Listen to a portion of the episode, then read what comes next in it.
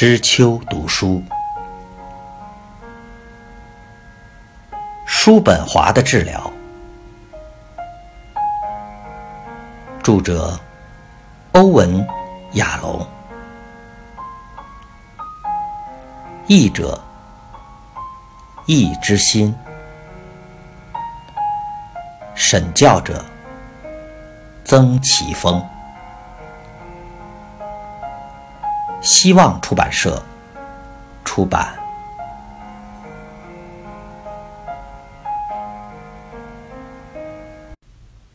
第四章：一七八七年，天才、狂暴的开端和虚假的起点。天才和才能好比两种神射手，才能。可以射中别人无法射中的目标，天才却可以射中别人无法看见的目标。狂暴的开端。当暴风雨开始时，天才只有四寸大。一七八七年九月，他在羊膜包裹的大海中翻滚，来回摇晃。威胁到他和子宫之间的脆弱连接。海水散发出愤怒和恐惧，乡愁和绝望的酸臭化学物覆盖着它。甜美柔和的日子不复存在。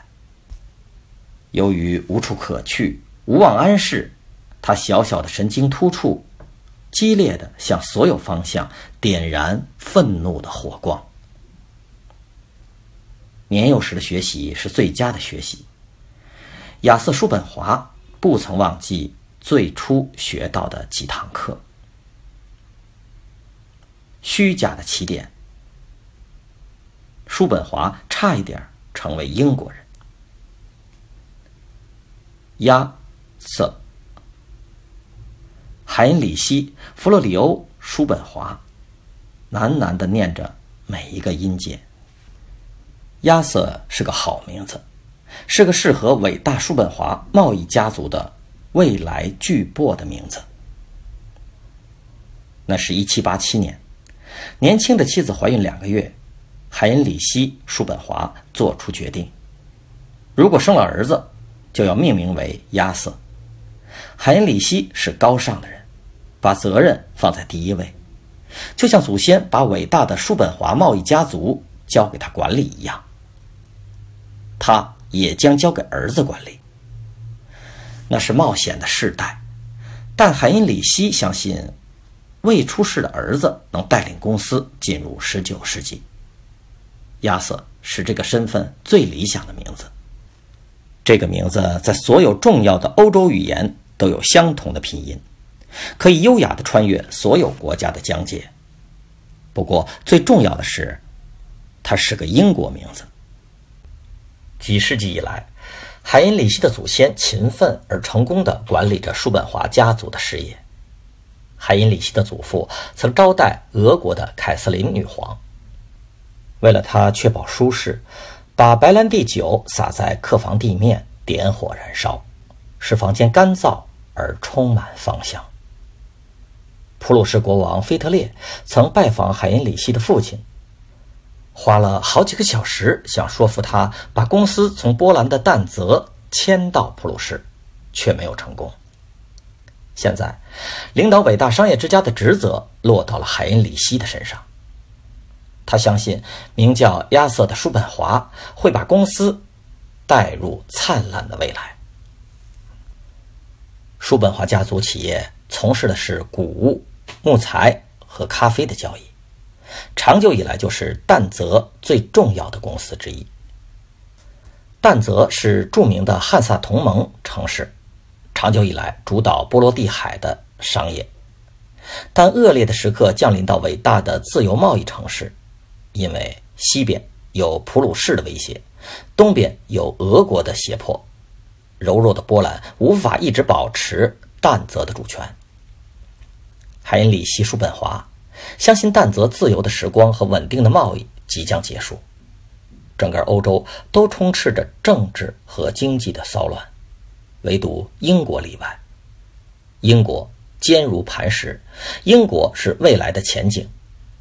叔本华公司和家族将在英国找到安全的避风港。不，不只是安全的避风港。如果儿子身为英国人，并有英国的名字，将来会有更辉煌的前途。亚瑟·叔本华先生以英国子民的身份带领公司，就是远大前途的保证。尽管怀孕的年轻妻子恳求，在第一个孩子诞生时，自己的母亲若能陪在身旁，会让他比较安心。但他不顾妻子的反对，强拉着他启程，长途跋涉前往英国。年轻的乔哈娜虽然害怕，却不得不屈服于丈夫坚定的意志。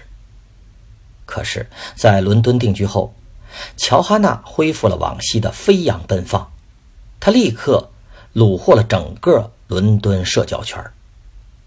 他在旅行日志写下新的英国好友所提供的安慰保证，要不了多久，他就成为众人瞩目的焦点。对阴郁的海因里希而言，关注和热爱显然是太多了，不安的嫉妒不久就扩大成极度的恐慌。他觉得无法呼吸，胸中的压力似乎要把他撕成碎片。他必须想办法解决。于是，他不顾妻子的抗议，突然离开伦敦，强迫已怀孕六个月的妻子，在该世纪最冷的冬天一同返回淡泽。几年后，乔哈娜描述他被迫离开伦敦时的感受：“没有人帮我，我必须独自克服哀伤。那个男人竟然为了自己的不安，就拖着我。”横跨了半个欧洲，这就是天才被孕育时的狂暴背景。一场没有爱情的婚姻，一个受惊抗议的母亲，一个不安、嫉妒的父亲，以及两趟艰苦横跨欧洲的冬季旅程。译注：汉萨同盟。即中世纪北欧城市结成的商业同盟。